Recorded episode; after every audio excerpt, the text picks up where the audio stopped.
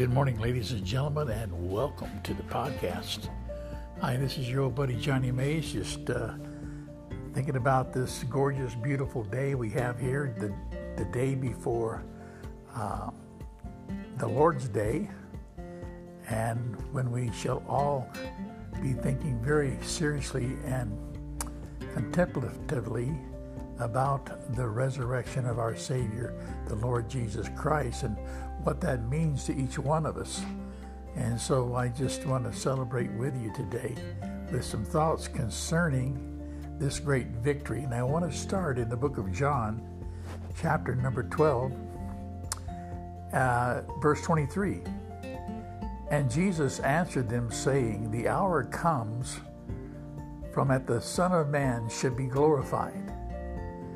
Verily, verily, I say unto you, except a corn of wheat fall into the ground and die, it abideth alone.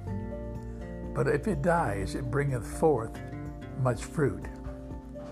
He that loveth his life shall lose it, and he that hateth his life in this world shall keep it unto life eternal. That's a powerful, powerful statement, and yet it's filled with intrigue and mystery and wonder and even can be very fearsome. And I say fearsome in the sense of awe inspiring fear. Uh, there's so many emotions that can come from just reading this short little passage.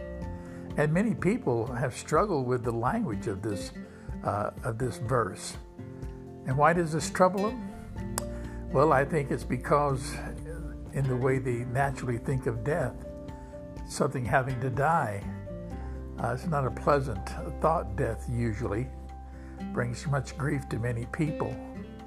And of course, around the globe, because of this pandemic, there have been great threats to the lives of individuals, and many have succumbed uh, fatally to this uh, to this threat that's uh, encroaching upon us around the world. But I think about the Apostle Paul and his statement in Galatians chapter 2. He speaks of death also in verse 20. He said, I am crucified with Christ. Think about that for a minute. We were discussing Palms, uh, our, our Good Friday yesterday, and the crucifixion of Jesus Christ. And here Paul says, I am crucified with Christ. Nevertheless, he says, I live, yet not I, but Christ liveth in me. And the life which I now live, present day, present time, the life which I now live in the flesh, I live by the faith of the Son of God, who loved me and gave himself for me.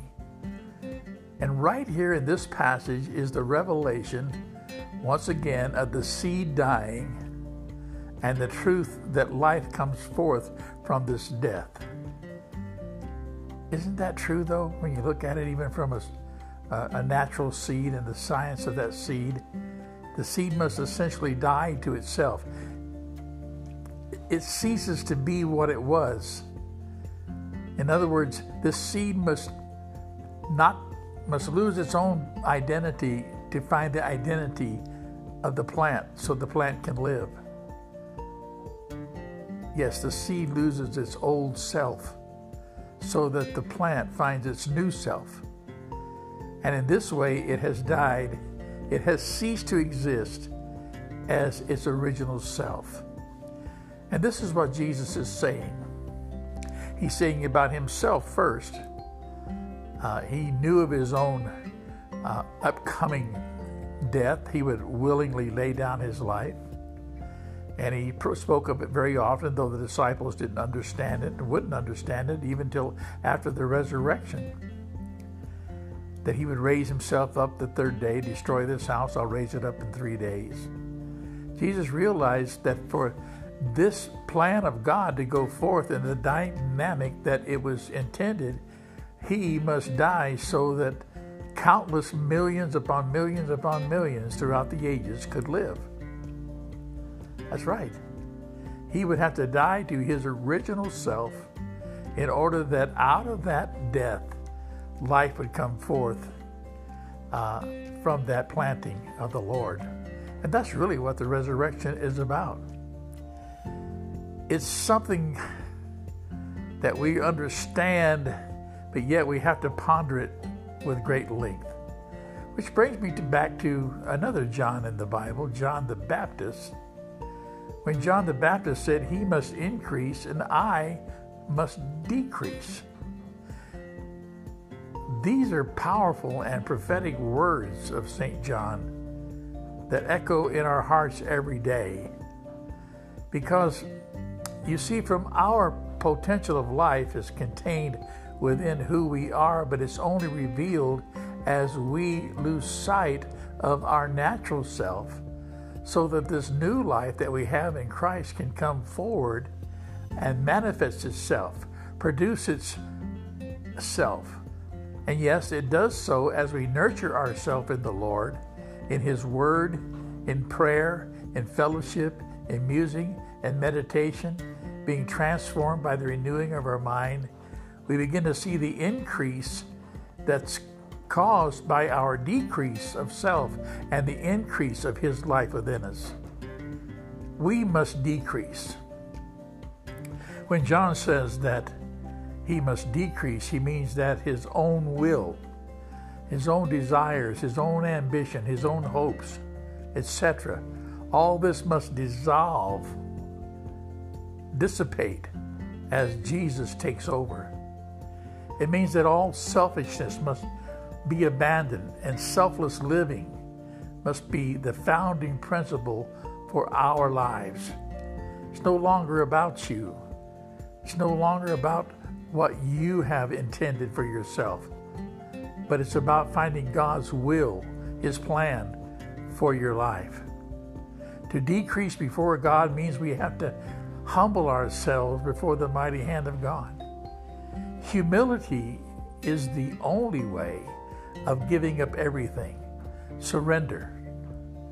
Listen, when we surrender, we allow God to shine through us.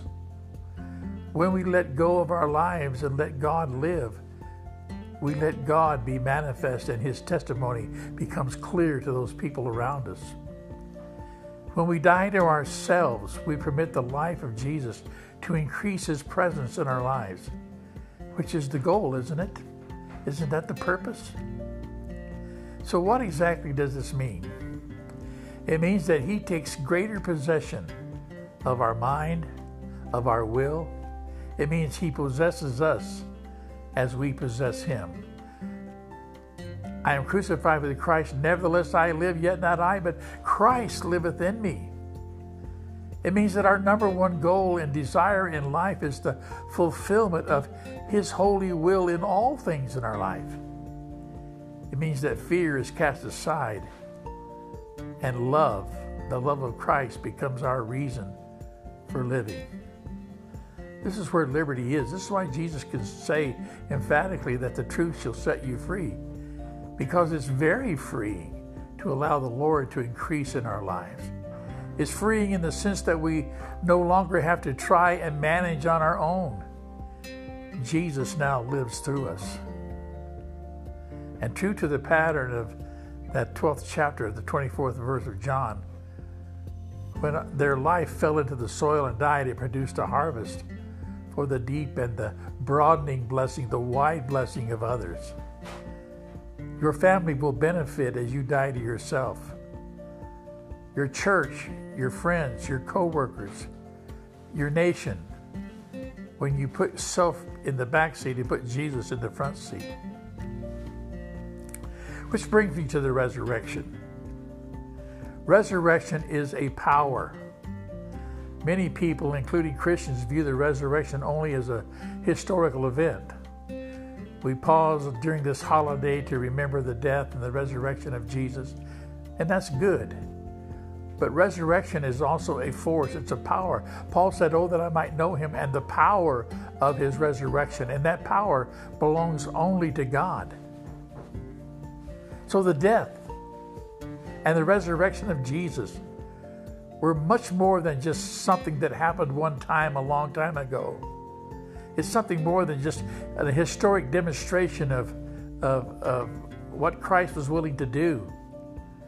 No, it presents and causes to be revealed a change in the heart of a man or a woman, a boy or a girl. And even a community, even a nation, when they yield themselves to this living God and take on His life. Folks, when we come to a place where we die to our own ambitions and selfish ambitions and goals and preferences and possessions and agendas, when we finally surrender and let it all fall to the ground and just pass away and be covered over, that very same power that raised Christ on that resurrection day will raise you up. They that humble themselves before the mighty hand of God, the Bible says, He will lift them up, and you'll be lifted up too. Think about these things today, my friend, as you approach this celebration and this memorial of Christ's victory over death. Realize of a certainty that it is as much your victory as it is the Lord's. And He would have you think that way.